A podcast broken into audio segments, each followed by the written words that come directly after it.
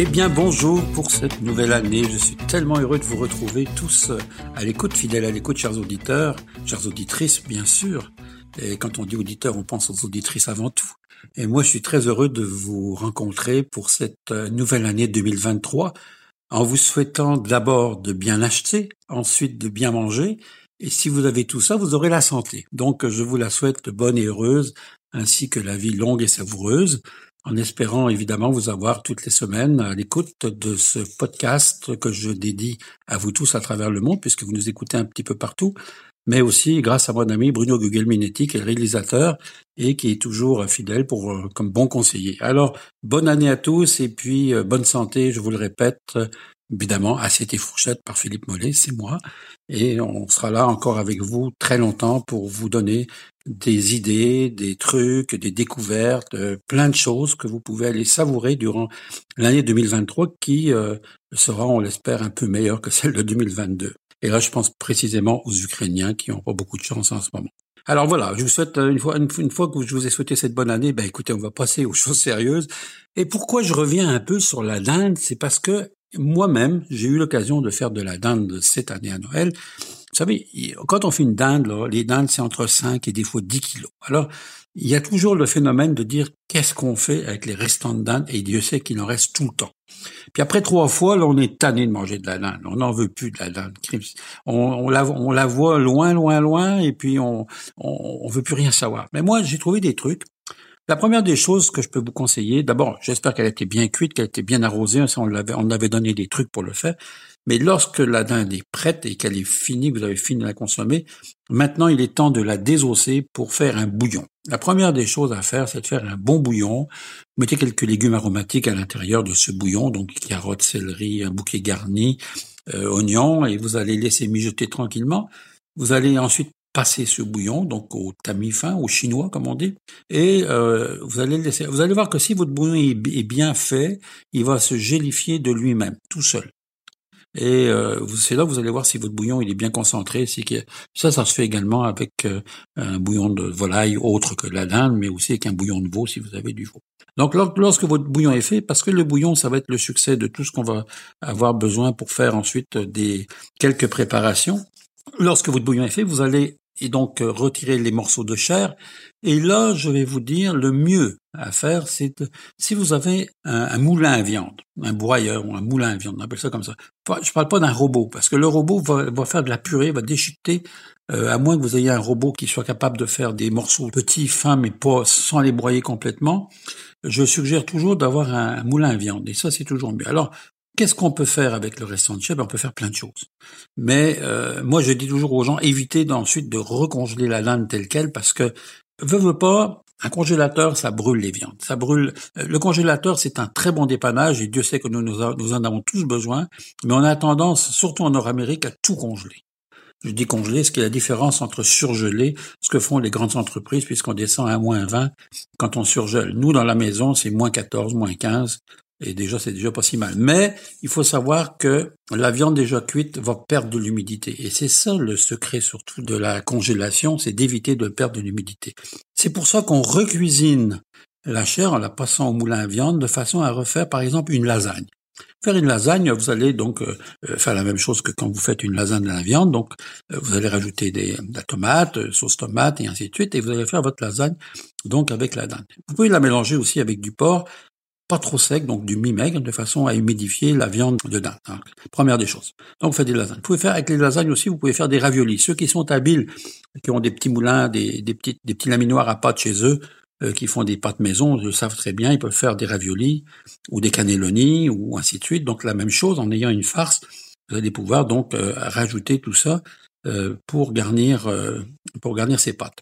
Les samosas. Samosas, c'est, euh, vous pouvez les faire avec des épinards, donc avec de la dinde aussi, ça c'est excellent et ça va très très bien marcher. C'est, je l'ai essayé, puis ça donne un résultat vraiment intéressant. Rajoutez un peu de mascarpone si vous voulez à l'intérieur, donc ça va être impeccable. La dinde en gelée. Alors, Ça, je le dis parce que dans le temps, on faisait, ma mère faisait des terrines de bœuf en gelée quand il restait du bœuf qu'on avait fait un bouilli, puis on savait plus quoi faire avec. Là, je me suis dit, pourquoi pourrait-on pas faire une dinde en gelée? Ben oui, on peut le faire, je l'ai déjà fait.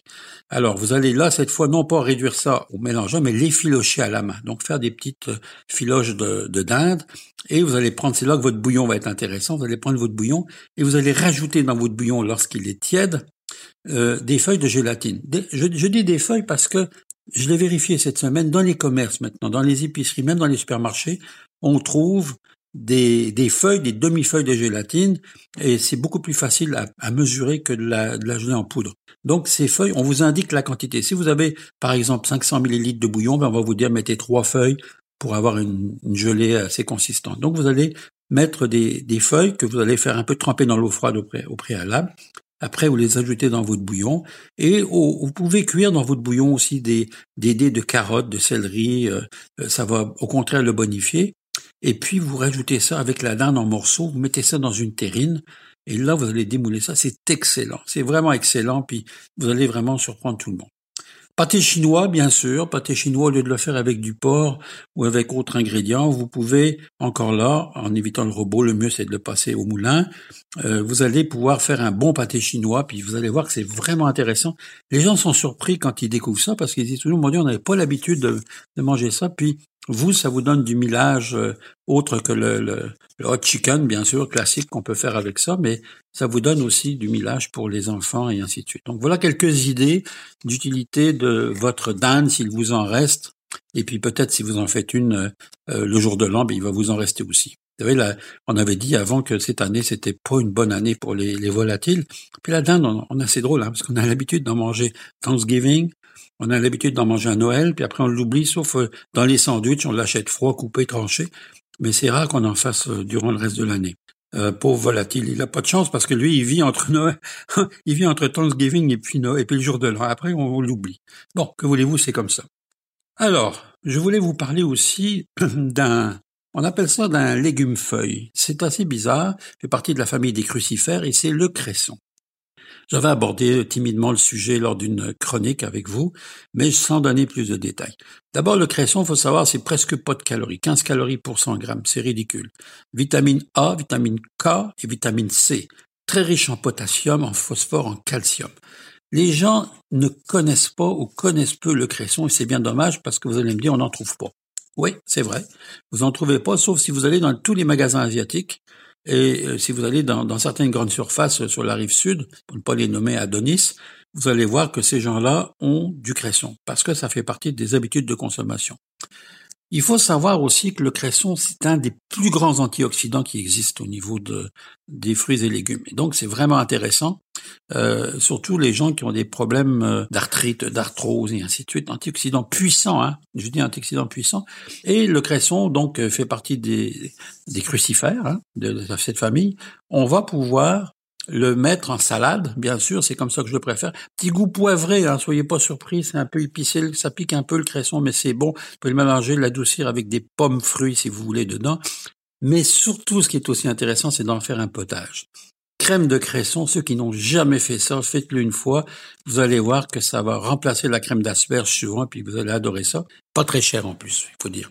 Maintenant, une fois que vous avez fait votre euh, salade de cresson, vous avez fait votre potage, ben vous pourriez peut-être vous faire avec ça un cidre chaud. En hiver, quand on va dans les marchés de Noël et un peu partout en Alsace, en Allemagne, j'ai eu l'occasion d'en faire beaucoup en tournage, euh, on vous sert toujours ce qu'on appelle le vin chaud.